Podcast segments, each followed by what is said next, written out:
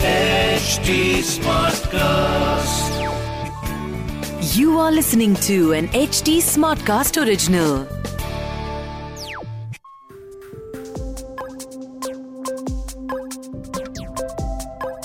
अगर आप equity markets में रेगुलरली इन्वेस्ट करते हैं तो आपने देखा होगा कि यूएस की स्टॉक मार्केट काफ़ी डाउन है।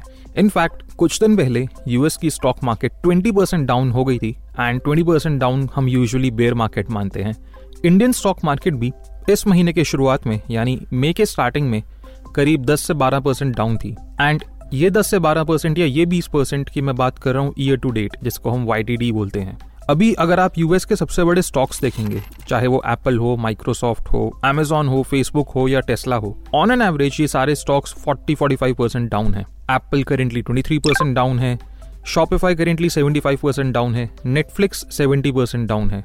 एंड अगर हम बात करते हैं इंडियन मार्केट की तो इंडियन मार्केट में भी काफ़ी सारे स्टॉक्स डाउन है। बट आप ये सोचेंगे कि क्रिप्टो करेंट में मैं स्टॉक्स की बात क्यों कर रहा हूँ? इसका रीजन ये है कि क्रिप्टो करेंसी मार्केट भी काफ़ी डाउन है। और अकॉर्डिंग टू मी मेरे हिसाब से और बहुत सारे एक्सपर्ट्स के हिसाब से we have entered a bear market in crypto currencies as well और ये बेयर मार्केट शुरू हुई थी नवंबर के बाद जब बिटकॉइन 69,000 डॉलर्स से नीचे गिरना शुरू हुआ। एंड एज ऑफ़ टुडे उसका प्राइस लगभग अट्ठाईस हज़ार डॉलर चल रहा है। अभी अगर आप देखेंगे तो क्रिप्टो करेंसी मार्केट में टॉप टेन या top twenty coins almost sixty seventy percent down है अपने नवंबर के प्राइस से। बिटकॉइन लगभग फोर्टी परसेंट डाउन है। इथीरियम 50 परसेंट डाउन है BNB या बाइनेंस कॉइन भी 40 परसेंट डाउन है एक्सआरपी या Ripple 55 percent ADA 65 percent etcetera etcetera तो मुझे ऐसा लगता है कि ना केवल ये एपिसोड बट आने वाले कुछ एपिसोड्स एक पूरी सीरीज़ होंगे बेयर मार्केट को टैकल करने के लिए, इस मार्केट में कैसे खुद को प्रिपेयर करें, ताकि आप नेक्स्ट बुल मार्केट में exponential returns and generational wealth build कर सकते हैं। तो इस सीरीज़ का नाम हमने रखा है बेयर मार्केट और इस सीरीज़ में होंगे पाँच एपिसोड पहला एपिसोड ओवरव्यू यानी जो आज हम बात करेंगे, मैं आपको ओवरव्यू दूँगा इस मार्केट के बारे में। और नॉर्मली बेयर मार्केट कैसे चलती है, आप क्या कर सकते हैं अपनी साइड से इस मार्केट में अडेप्ट करने के लिए। तो सबसे पहले बात करते हैं कि बेयर मार्केट में डील करने का बेस्ट तरीका होता है कोई नया स्किल डेवलप करना। जी हाँ अब आप सोचेंगे कि यार, मैं तो क्रिप्टो करेंसी में एज एन इन्वेस्टर आया था, मैं क्यों कोई स्किल सीखूं? और ये बिल्कुल सही बात है। अगर आप एक पैसिव इन्वेस्टर हैं तो शायद आपके लिए कोई स्किल सीखना इंपॉर्टेंट नहीं है। आप लॉन्ग टर्म इन्वेस्ट कर सकते हैं बट यदि आप एक सेमी एक्टिव या एक्टिव मार्केट पार्टिसिपेंट या इन्वेस्टर हैं, ये बहुत ही अच्छा टाइम है कोई नया स्किल डेवलप करने का। बेयर मार्केट में अगर आपको सर्वाइव करना है तो ये स्किल्स बहुत काम आते हैं। जैसे कि आप बेटर इन्वेस्टिंग सीख सकते हैं। इसके लिए आप अपने फेवरेट इन्वेस्टर्स जैसे बहुत लोगों को वॉरेन बफे चार्ली मंगर या पीटर लिंच पसंद हैं, उनसे सीख सकते हैं। आप अपनी ओवरऑल स्ट्रैटेजीज को होन कर सकते हैं। सेकेंडली अगर आपको ट्रेडिंग करनी है तो आप ट्रेडिंग का स्किल भी डेवलप कर सकते हैं। चाहे वो इंट्राडे हो डे ट्रेडिंग हो स्विंग ट्रेडिंग हो फ्यूचर्स या लेवरेज हो, मैं ट्रेडिंग रिकमेंड नहीं करता बट अगर आप करना चाहें तो आप ट्रेडिंग भी कर सकते हैं। आप डीफाई फ़ार्मिंग भी कर सकते हैं। सो डी डीफाई फ़ार्मिंग एक ऐसी चीज़ है जो मैं खुद काफ़ी एक्टिवली करता हूँ और मेरे हिसाब से इन सब चीज़ों के बारे में सीखने का यही बेस्ट टाइम है। आप चाहें तो आप क्रिप्टो माइनिंग भी सीख सकते हैं। जी हाँ क्रिप्टो माइनिंग एक ऐसी बात है जो अभी लगभग ना के बराबर लोग बात कर रहे हैं और जब बुल मार्केट स्टार्ट होती है तो लगभग हर इंसान बात कर रहा होता है यार, काश में भी बिटकॉइन या इथीरियम की एक माइनिंग मशीन लगा ही लेता। तो क्रिप्टो माइनिंग स्टार्ट करने के लिए भी ये एक अच्छा टाइम है। आप कुछ बिल्ड भी कर सकते हैं।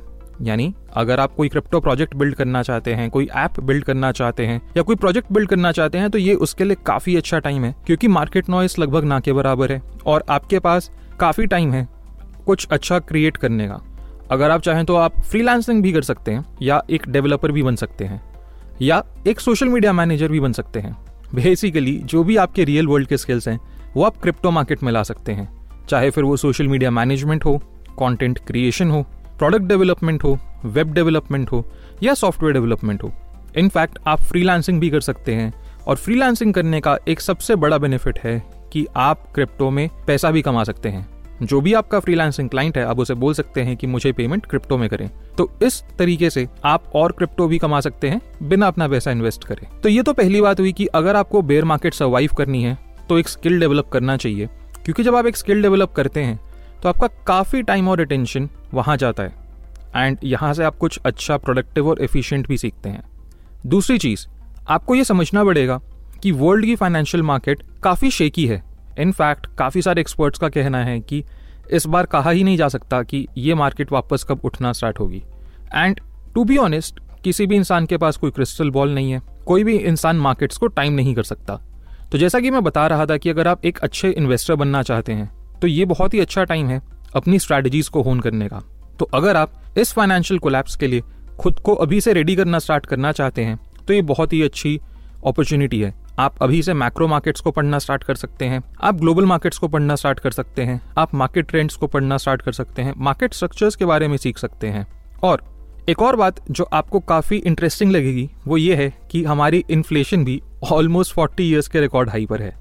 तो ऐसे ग्लोबल कंडीशंस काफ़ी डिकेट्स बाद आ रहे हैं और अभी भी चीज़ें काफ़ी ख़राब हो सकती हैं। स्टॉक मार्केट और नीचे जा सकती है क्रिप्टो करेंसी मार्केट और नीचे जा सकती है। कितना नीचे, ये तो सिर्फ़ टाइम बताएगा। बट आप ऐसा सोच सकते हैं कि क्या अगर मार्केट पाँच से छः साल डाउन रही तो मेरे पास उतना कैश उतना टाइम उतना स्किल सेट होगा कि मैं इस मार्केट का मैक्सिमम एडवांटेज ले सकूँ। और अगर आंसर ना है तो ये बहुत ही अच्छा टाइम है ओवरऑल मार्केट के लिए खुद को प्रिपेयर करने का। और ये सारी नई स्किल्स सीखने का। तीसरी चीज़, अगर आप 2017 की मार्केट में एक पार्टिसिपेंट थे या एक इन्वेस्टर थे तो यहाँ पर एक कॉमन गलती होती है जो काफ़ी लोग करते हैं। वो ये है कि 2018 के बेयर मार्केट से इस बेयर मार्केट को कंपेयर करते हैं। अभी एक रेफरेंस पॉइंट के लिए या एक मॉडल क्रिएट करने के लिए आप ये चीज़ कर सकते हैं, पर आपको ये समझना पड़ेगा कि क्रिप्टो की बेयर मार्केट्स बहुत ही अनप्रडिक्टेबल होती हैं।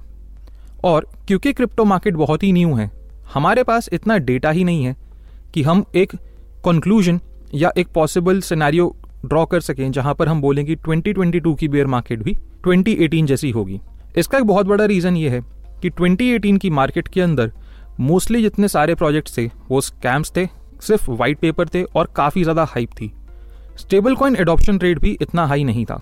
वर्सेज अगर हम आज की मार्केट देखते हैं तो काफ़ी सारे प्रोटोकॉल्स अच्छे लेवल पर क्रिएट करे गए हैं फंडामेंटली स्ट्रांग हैं। मेच्योर हैं एक्टिव हैं अच्छा खासा नंबर ऑफ़ यूज़र बेस है और अभी भी करेंटली 110 बिलियन डॉलर्स डीफाई के अंदर लॉकटअप है। और स्टेबल कॉइन एडॉप्शन रेट भी काफ़ी हाई हो चुका। इनफैक्ट टॉप तीन स्टेबल कॉइन की market cap currently 100 billion plus है, जो लास्ट बेयर मार्केट में नहीं थी। तो मेरा मानना यह है कि हर बेयर मार्केट और हर बुल मार्केट अपने आप में एक नए तरीके से इवॉल्व होती है और उसे डायरेक्टली कंपेयर नहीं करा जा सकता। हाँ पिछले मार्केट से आप कुछ लर्निंग्स ले सकते हैं और इस मार्केट के लिए अप्लाई कर सकते हैं। एक उसमें से लर्निंग जो सबसे बड़ी निकल कर आती है, वो ये है कि इस बेयर मार्केट में जितने भी कॉइन्स जो भी वैल्यू लूज करेंगे, काफ़ी अच्छी पॉसिबिलिटी है कि शायद वो फिर से एक नया ऑल टाइम हाई क्रिएट ना कर सकें। मैं आपको एक एग्ज़ाम्पल देता हूँ। 2017 में कुछ बहुत ही फ़ेमस कॉइन्स थे, जैसे EOS EOS Ark A R K I C X यानी आईकॉन ओ एम जी यानी ओमीसेगो लाइट कॉइन यानी L T C Monero X M R and Dash या even Ripple for that matter ये बहुत सारे coins ऐसे थे जो इस बार एक नया ऑल टाइम हाई क्रिएट ही नहीं कर पाए।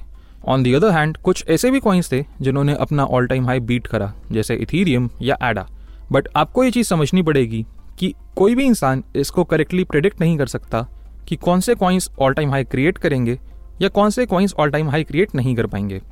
तो 2018 की सबसे बड़ी लर्निंग मेरे लिए तो पर्सनली यही रही, क्योंकि जब ये बुल मार्केट स्टार्ट हुई थी तो मेरे पास कुछ अमाउंट ऑफ़ लेगेसी कॉइन्स थे। लेगेसी कॉइन्स मतलब जो कॉइन्स पिछले बुल रन में टॉप पे थे।